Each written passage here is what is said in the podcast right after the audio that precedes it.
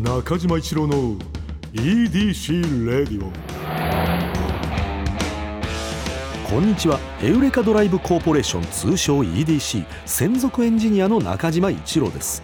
今回もエンジン停止中の車の中からお送りしています。今日も助手席には部下の沢木に座ってもらっています。よろしくお願いします。お願いします。ちょっと時間は経ってますが、はい。えー君たちはどう生きるかうん。話題になってるじゃないですか、うん宮崎駿さん。えそれって、はい。えっともうあのえもう見てるというか私完全に詳しく分かってないんだけれどもあれって何？あやばいやばい。いやで思い出したんですよ。うん。君たちはどう生きるかの話とかちょっとどうかなと思ってきたんですけど、うん。パッと思い出したらうん。ああと思って何？トトロ見てないわこの人と思って。えいやいやいやいやいやいや。トトロは見たんでしたっけ？トトロは見てる。トトロは見てるなんかトトロのストーリーを勝手に考えるっていうくだり一回やったなと思って。ああったね。はい。あったあったあった。あじゃあトトロはご覧になっている。トトロは見てる。うんうん。ちょっとじゃあちょっとずつチェックしていっていいですか、うんうんうん。えー千と千尋の神隠し。うんもう見てるね。あ全然ジブリ見てるんじゃないですか？うーん。でも人に比べたら少ないと思ういやよ僕もそんな見てないんですよ。ああそうなんだ。はいなんかあのえっ、とあれなんだったっけ？えっ、とゲド戦記は見てない。はい。なん俺。かはい。まあまあなんかいきなり一番センシティブなやつ言ったなと思って、ああそうなの？ああの宮崎駿監督じゃないんで。違うんだ。息子さんあの五郎さんなんで。あそうなんだそうなんだ、ジブリフンァンの中でもすごいあの分水嶺というか。あそうなんだ、はい。ああそこ言うと思った。む無知って怖いね。怖い怖い。えあそうなんだ。君たちはどう生きるか、うん。まあなんかある程度話題になってると思うんですけど、全く興味なかったというか。うん。俺はだから、あのそうだね。だから、そのなんかなんとなくその要はニュースとかさはい。あのの中になんか入ってきてるなぐらいの感じでもう全然はい分かってない、あ本当ですか、じゃうん。あこの話やめます？いやいやあのこのさ言ったら EDC レイドははい。俺が何も知らないことをはい。基本的にサーキが教えてくれるっていうのが、でも他に喋りたいやつもあるんですえーあなえちょっことれじゃあこれ過去作なんですけど、うん。リューベン・オストルンド監督の「フレンチ・アルプスで起きたこと」っていう映画がもうべらぼうに面白くてですね。いやそその言ったらそれは聞いたこともないわ。ちょっと触り言ってみてもいいですか？これは、うんうんうんうん。これはもうんなんだって内容を言ってもいいレベルだと思うんで、うん。もうめっちゃ前の作品なんで、うん。まず知り合いの人に、うん。このリューベン・オストルンド知ってるかと。うん。いや知らないわ私。僕も知らなくてですね、うん。まあ、北欧のですね、うん。監督なんですけれども、まあ、そのカンヌとかうん。撮ったりとかされてる方なんですけど、うん。まあ、僕知らないですってうんうんなって、ちょっと前にやってたうん。作品めちゃめちゃ面白いよっつって、うん。それもまあ僕あのもう映画館でもうちょっとギリギリかかってなかったんで見れなかったんですけど、逆転のトライアングルというのが面白いと。で掘っていったらその人も、うん。過去作も全部面白いから見た方がいいよと言われて、うん。であんまそういう人にそういうこと言われることないのと、僕比較的素直なんで、うん。言われたら全部見るんですよ絶対。そこね。いやこれも前話になったじゃんそういうその あの進める進めないで見る見ないみたいなのも、はい。あのなんかいろいろあるよねみたいな。んでそれでも見たってことだよね。見ました見ました。でまず見た方がいいよって言われた作品は「ザ・スクエア思いやりの聖域」という2017年の作品なんですよ。これもめちゃめちゃ面白かったんですけどはあ2014年のフレンチアルプスで起きたこと、うもうん。これが絶妙でですねはどんな話かっていうのをあはいちょっとご説明すると、うん。まあ多少の金持ちですかね、うんうん。中産階級っていうんでしょうか北欧の、うんえーっとまあ多分日本でいう星野リゾートぐらいの,、はいはい。あの北欧からわざわざ、えーっとフレンチアルプスなんで、まあ、あのフランスのうん。山岳地帯ですよね、はいはいはい。にバケーションに来てるんですね。はあはあはあだからもうめちゃめちゃいい、まあ、ホテルに泊まって、うんうんまあ、日がなスキーしたりとか、うんうんうんで飯食ったりとか、うんうんまあそれはそれは楽しく一家で、うんうんえー旦那さん奥さんうん。息子娘、うんうん。で4人で楽しく過ごしてんですよ。うん。である日なんかちょっとテラスみたいなところでうん。ご飯食べたら、うん。雪崩が起きるんですね。でああいうところって僕もちょっと知らなかったんですけど本気の雪崩が起きないために、うん。なんか軽い雪崩をうん。ちょこちょこ起こすらしいんですよね。でなんかあの爆薬とかしててダーンっつって、はいでザザザザザみたいなのやってて、で雪崩が起きるんですよ。うん。みんなで飯食ってる時に。うん。で起きるんですけど子供が怖がるんですけど、うんでお父さんが「いや大丈夫大丈夫」っつって、うんうん。まあ、人為的に起こしてるやつやから」うんうんうんっつってうん「大丈夫かな?」とか言って。たら思いのほか大きくてそれが、はいはいはいはい。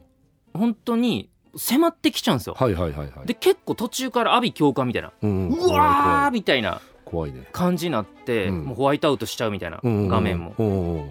でねうん奥さんはうん。必死で子供守ってたんですよ。はいはいはいはい。で旦那さんはい。ダッシュで逃げちゃったんですよ。ええでね。うん。でこの映画が何が面白いかっていうと、うんうんダッシュで逃げちゃったんですよ。うん。けどうん。そんな雪崩じゃなかったんですよ結果的に。はいはいはい。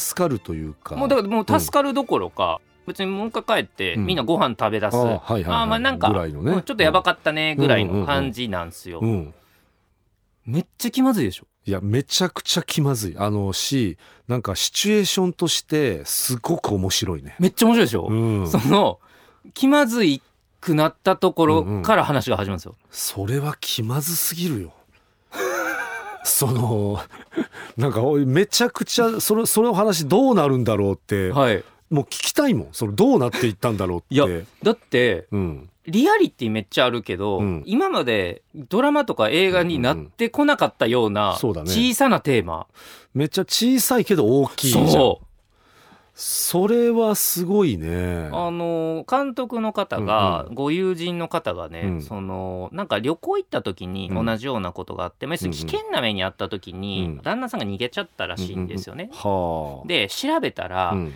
何かあった時にうん。夫婦間で逃げんのって男の方らしいんですよ。絶対に。うん統計的に。だせー。そうなんですよ。はい。でよくあの子育てのうん。話とかでもよく言いますが、ご出産されてうん。めっちゃ辛い時期の時にあいつは助けなかったっていうことは一生覚えてるみたいなこととやっぱ似てると思うんですけど、うんうんうん子供を私が守ってた時に、あいつは携帯を持って逃げてたっていうのって一生ものじゃないですか、まあそうだねだから、奥さんの方とかもだんだんだんだん病んでいったりして、めっちゃリアリティあるんですよはあで本当にもう意地悪な「 Day One みたいな。1日目こんなことが起きました。うん。うん。うん。うん「 Day Two うん。起きました」うん。みたいな感じの演出で進んでいくんですけど、うんその日があってもうん「 Day 4 Day 5ぐらい全然楽勝であるんですよまだ。はだからうわこれ3日目がみたいな。あはあ。で一日ずつ濃ゆいんだ。だってまあちょっと忘れましたけど確か5日ぐらいあって、うん。3日目ぐらいでこれ実際あったらうん仲良くできます？お互いって話なんですよ。絶対無理でしょで子供もいるから、うん。やっぱりあの好きに食ったりするんですけど、うん。もうぎこちないことこの上ないんですよ。で怖いのが、うん。もうでもなんか分かるなってちょっと思っちゃうんですけど、うん。男の方がうん。逃げたって最初思ってないんですよ。え？おもあ無意識に近いってもうこと多分うん。何らかの記憶の改ざんをしてちゃあってあやばすぎてそういうことなんだ。はい。だからなんかね話が噛み合わないんですよあ最初の方は、あはいはいはいはいはいはい。あえそのえっ、と旦那さん側で言うとお前何言ってるんだみたいなことなの？最初は。ええすごいな。最初奥さんもすぐ言わないんですよ。逃逃げやがってとかって、んうんまあ気使ってなのか、うんうんうん。でちょっとしばらくしてからうんうん。いきなり言い出すんですよ。はあ全然脈絡ない時に。そそれで言うとデイ何ぐらいもうたでも翌日とかぐらいなんですかね。いきなり言い出して、はい。最初ちょっともうその夫の方は、うん。なんかそれこそ、うん。あの2週連続で申し訳ないんですけど、うん。鳩が豆でっぽくらったような 感じでいやでも、まあ、いわゆる昔で言うヤンエグというか、うん。まあ、いいとこでいい給料もらってっていい仕事してる人のはずなんですよね。うんなんですけどやっぱ家族の前ではそれ丸裸じゃないですか、うんだからもうもう脱せみたいな感じなんですけど、うんうん。これやっぱ他人とは思えないというかね。はあまあまあねそのお子さんがいる方とかはまあはいそうだよね。そのなんて言うんでしょう。あのその夫婦間でまずまあまあ喧嘩みたいにうん。なるんですけど、うん。それにその知り合いの、まあ、カップルみたいなとかも4人で飯とかうん食ってたりする時に奥さんがそういう話いきなり言い出したみたいなくだりもあるんですね。でそのじゃあ、まあ、AB 夫婦がいたら CD カップルもいて、うんうん。で CD カップルはもう気まずすぎて、うん。CD カップルの男の方はうん。まあまあまうん。ああるよねそういうことって言っちゃうん。ですよそれフォローしちゃったん。だそしたらうん。今度は D が起こるん。ですよそらそうだよねってなるじゃないですか、うん。でこれ結構うん。そのサンデル先生じゃないですけど、うん。うん。本当にみん。な襲われた時に、うん。そのやっぱ一人が助かるか多数が助かるかぐらいの哲学的問いに行くぐらいの話じゃないですかこれ実は、うん。うん。うん。子供いる時に、うん。いや逃げちゃうじゃねえだろうみたいなん。でそそりゃそうだよねこの会話に関わった人、うん。全員不幸になって。る わあ確かにね。わかりますよねでもこれ。わかわかるわかる。だからそうなるだろうなって。カップルとかでうん。絶対見ない方がいい、ああそれ危ないよね。そのその話になっちゃうとその人たちもそれに伝染してのパターンっていうことだもんね。わかるわ。わかるんだ、いや絶対喧嘩なるよ。あのなんだったらその、はい。喧嘩どころかさあの解散すら見えちゃうよね。そうだからむ恐ろしい映画なんですよこれ。めちゃくちゃな映画じゃん。いや。いやっていうことは、はい。これはもう絶対にここであのまあタイトルをねサーキが言った時点でそれは言っとくべき話だったね。いやそういやそうですそうこれは絶対夫婦カップルで見て、うん。絶対いけない。すごい触れ込みだな。感想会ができないんですよ、でも一人で見ろってことだね。うん。感想会やったら、うん。お互いの何かが出るじゃないですか、うんうんやばだそのもしじゃあカップルで見てももうこのことについてはもう無言を貫き通してくださいっていううん。見ながらももう何も言わ言わないでくださいっていうことじゃないと危ないってことだよそれはでもそれ楽しくないじゃないですか。全然楽しくない、うん。見ない方がいいっていう。でも でも作品はまあ面白いからねどう考えめても。ちゃくちゃ面白い。だからこんな視点なかったっすよねと思って。あー確かに。えだからまあちょっとそれこれはまあ私の悪い癖でもあるんだけど最後どうなんのっていうのが。最後はで最後の最後はうん。本当に絶対見た方がいいし、ああゆその見言わない方がと空気感が分かんないですね、はあ。それだけ言っても伝わらない。最後も繊細な終わり方なんですよ。あーあるなーこういうこともっていう。あはあはあはあはあはあ。だからそれもあんまりあの明確なメッセージとしては描いてないんですけどおもろいですね。ちょっとなんて言うんでしょう。視点が裏返ったりしてますね。はあ。途中まで言っていいと思うんですけどこれもなんか告知とかの映像にも出てるんで、うん。で本当に男がみっともないのがもう言い訳しようないじゃないですかこれって。いやそれはそうだよね最初はだから、うん。ほんまにもう分かってないのかうん。何なのか、うん。もういや君とは論点が違うからぐらいのことを言ってるんですよ、うん。いや僕からはそんなことなないよとうん。ちょっと離れたけど、うん。みたいな。多分本当に逃げたと思ってないんですよ、うんうんうん。映像が残ってるんですねスマホの。あえ？途中までスマホでその動男の画撮ってた。方の人が雪崩で起きんの撮ってたんですよ、うん。だから逃げる時も多分スイッチオンのままなってたからそれあるんですよ。だからあこれあなた逃げる音よねみたいな。それもう二重三重にかっこ悪いんだよな。でうん。かっこ悪いのここどころじゃないですよ、うん。まだ極点まで行きますよ、まだあるんだ。もう追い詰められすぎて、もうん。うだってもう言い訳しようないじゃないですか、うんどうしたかそのだってもう、うんそのまあ多分エリートですよ。うん。エリートのうんもう仕事できる男うんはそれ追い詰められてどうしたか、うんおいおいと泣き始めます。いやいやちょっと見てらんないな。見てらんないいでしょ、うん。おいおいと泣き始めて、ううんえーって言うんですけど 言うんですけど、うん。もう奥さんはもう、もう全然非常だから、うん。え涙出てなくない？え泣いてる？それその涙出てる出てないはちょっと分かんないけど一応本当には泣いてるんだよね。いやだから泣いてないんじゃないですか？分かんないけど。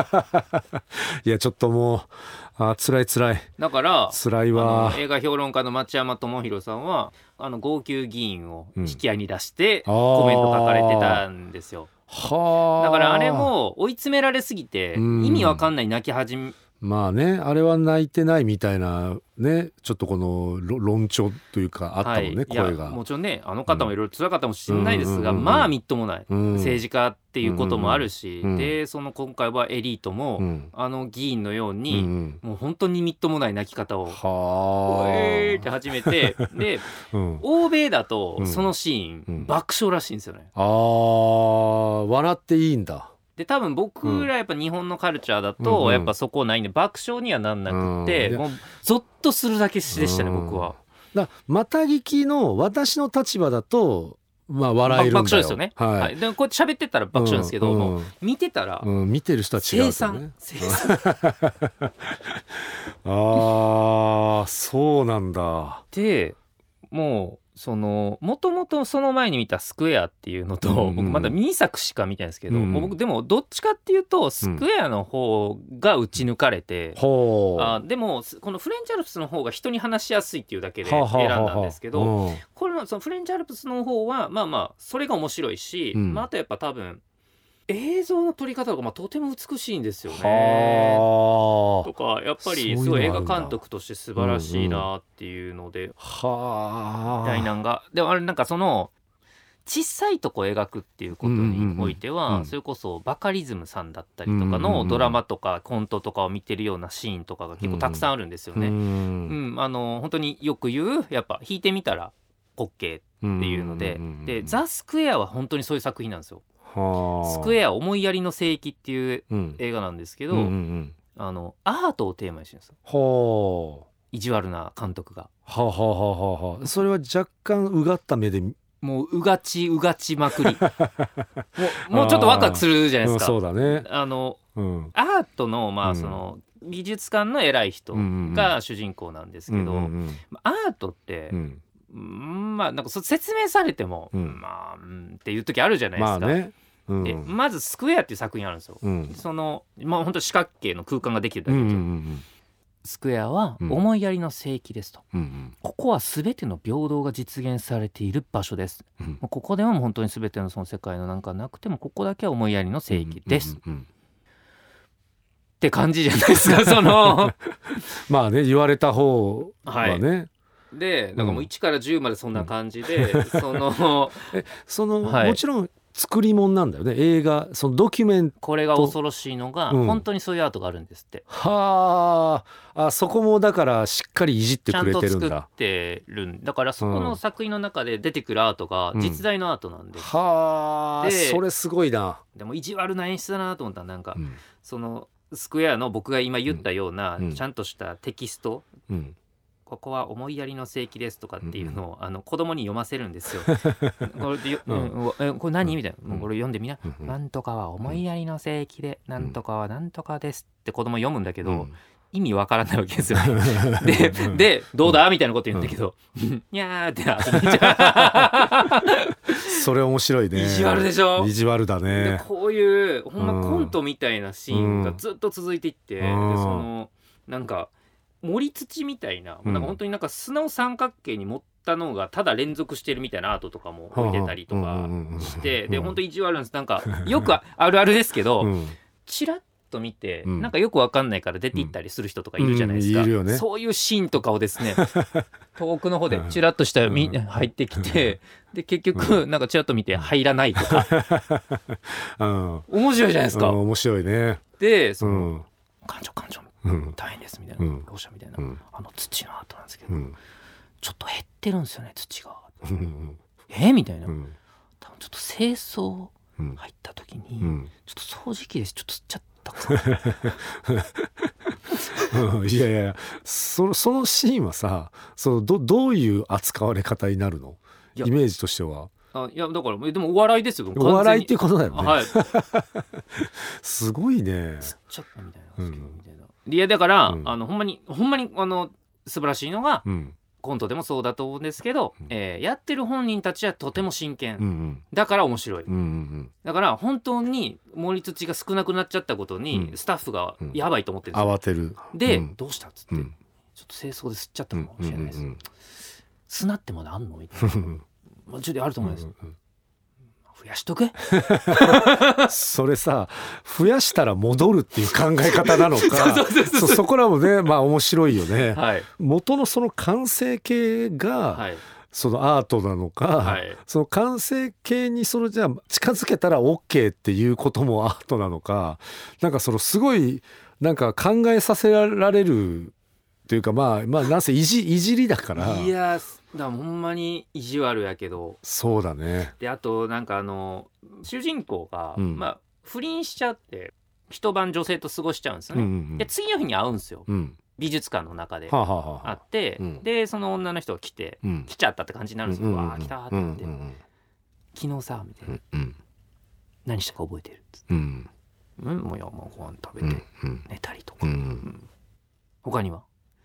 いやいやそれは別に、うん。なんか、うん、みたいな。いや、うん言いたくないかな、うんうんうん。え教えて？みたいな、うん。なんかそのこういうなんかちょっとグダグダしたくだりずっとやってんすよ。で多分それを察知したうん。美術館ってなんかあの大体等間隔にうん。椅子にスッて座ってるスーツの人いるじゃないですか。なんかあの係の人。なんか多分異変聞きつけてきたのか、うんずーっと2人がちょっとこういうしょうもないくだりやってるんですよ。やってる時にうん。抜けの方でそのおばさんが座ってんですけど、うんうん多分この話を聞きたくなってきたのか、うんうん。ちょっとずつあのうん話聞こえやすいように、うんあの椅子をちょっと移動してくるみたいな、あーなんかはい面白いねそれもね。面白いですよね、うん。細かい。うん、なんかこうでまたこの美術館でそうやって座ってる人、まあ、これは勝手に私があれそんなことは全然え描こうとしてないと思うんだけど美術館で座ってる人もなんかめちゃめちゃ下世話というか。そうなんですよそうなんですよ。だからやっぱ本当にあ聞きたいんだなこの話がっていうの。しかも、うん。本当に自然な距離ぐらいしか動かない。そういうことなんだのね。がカメラで映ってるから、面白いね。映画でしか表現できない面白さというか、いやおだもう僕もうドハマりで、あー。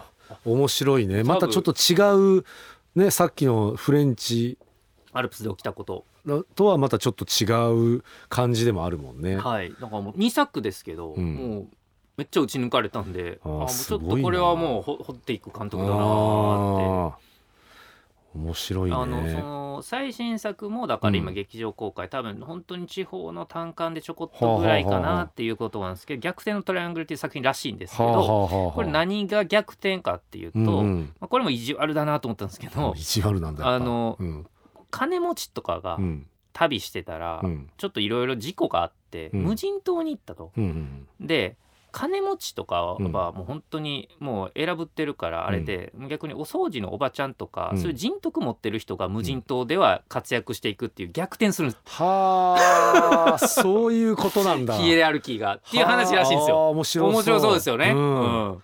なんかそれはちょっと爽快感もありそうです。うん。うん。ああその本当に爽快感の連続らしいです。その前半うのん。調子乗ってた金持ちたちが、まあ多分後半コテンパンにされていくっていう。あー面白そおもじゃ面白いなと思ってもうほんまにうんもう一作二作見て視点も含めて映像の撮り方含めてこれはすごいってなりましすたごいね。その監督さんっていうのはおいくつぐらいの方なんだ50前とかですかあねー。見たらリューベン・オストルンド監督、まあ、はあ。カンヌとか撮ってて、ねはそら撮るわって感じですね。これはめちゃくちゃ面白いですあね。いやそれはちょっと私もあの機会があればねちょっと見てみたいですね。スウェーデンですね。スウェーデンの監督さんで。ねもともとなんかスキーやってた方かなんかでそのスキーのシーンもあるんですけど、はあだからもうほんまとすごい撮り方で。はあフレンチアルプスアルプス。言はい。カンヌ国際映画祭ある視点部門審査員賞、まあで本当にある視点です。そうだね、はい。視点がやっぱ面白いっていう。いやーめちゃくちゃ面白いですね。だからそのスクエアもカンヌパルムドール取って、うん。で、えーっと逆転のトライアングルで2回目のパルムドールを取ってるというこの 2, 2作連続でパルムドール取ってるのが史上3人目っていうことで歴史に残る人でもある。はあ。ですけど歴史に残る人の作る作品のタッチとしてうん。なんかこんなに軽いのかっていうのが面白いんですよ。うん。これはあのー本当にもうそう設定聞いただけでやっぱおおってやっぱなりますよね。なるから。そう映画の設定一発でこうん。んなに面白い、っていうもうそれだけで伝わるっていうのはまあやっぱ本物なんだろういやなすごい人だと思ったいやいやいやめちゃくちゃ面白い。皆さんもちょっとね、えーぜひ見てみてください。私もちょっと見てみますそれは。ということで中島一郎の EDC レイディオエンディングの時間になってしまいました中島一郎の EDC レイディオはポッドキャストで毎週土曜日に配信。皆さんからのメッセージも待っています。現在募集中のコーナーはあなたが最近見つけたちょっとした発見を送っていただき私がそれがエウレカかそうでないか判定させてもらうエウレカ。そしてスバル短歌正直短歌じゃなくて俳句でもそんな感じのやつであれば大丈夫です。ただ必ずどこかにスバルの要素を入れてください。この他にもあなたがおすすめのドライブスポット。私と語り合いたい車の話。メッセージ。何でも受け付けています。すべてはスバル Wonderful Journey 土曜日のエウレカのオフィシャルサイトからお願いします。それでは中島一郎の EDC Radio今日のトークも安心安全。快適な運転でお届けしました。車ギャグ。新卒社員と車好きのベテラン社員の会話。あ僕あの立教出てます。はい。ええ立教はくぐるもんだから。中島一郎の EDC レディオ